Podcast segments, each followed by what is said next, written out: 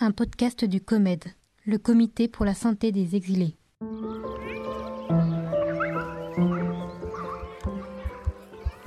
C'est l'instant d'une nuit que tout bascule. Des militaires entrent chez eux. Mais son corps parle pour lui. Il souffre d'affections multiples qu'il attribue à des coups. Elle, elle est très inquiète pour ses enfants.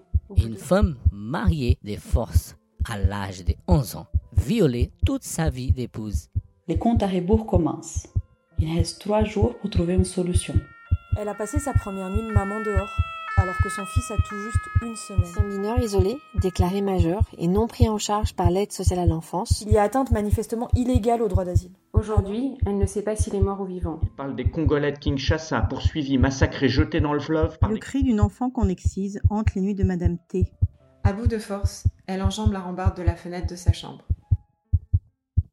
Un patient âgé de plus de 70 ans nous disait Pendant le coronavirus, j'étais au purgatoire. Maintenant, je connais l'enfer. Le COMED est une association qui agit pour la santé des exilés et la défense de leurs droits.